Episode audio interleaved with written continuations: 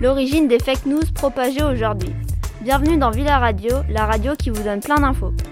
Tu es déjà tombé une fois dans le piège des fake news, mais aujourd'hui, grâce à la radio, tu ne t'y fieras plus. Au XVIIe siècle, on commençait déjà à les appeler fausses nouvelles ou faux bruits. Déjà, ces fausses nouvelles couraient de bouche à oreille des habitants. Cela a créé un énorme vent de panique dans la quasi-totalité de la France. Déjà une sorte de presse people. Le pouvoir a toujours cherché à influencer, à faire peur, notamment dans les guerres.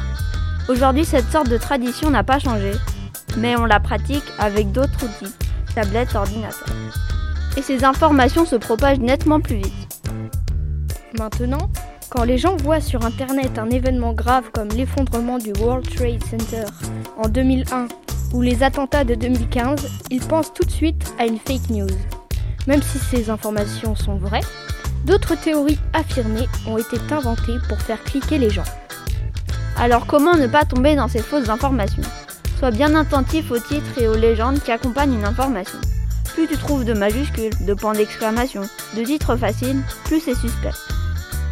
Et si tu as un peu de temps, tu peux tout simplement trouver la source de cette information et découvrir la vérité. Le plus important, c'est de se remettre en question et ne pas tomber facilement dans ce piège. Tu peux aussi vérifier sur Decodex, un site du monde, Oxbuster ou encore le vrai du faux sur France Info. En tout cas, si tu n'es pas sûr de l'info que tu vois, ne la relais pas. C'est comme ça que les faux bruits se propagent. Merci de nous avoir écoutés. Vous étiez sur Villa Radio avec Olivia et Alexandre.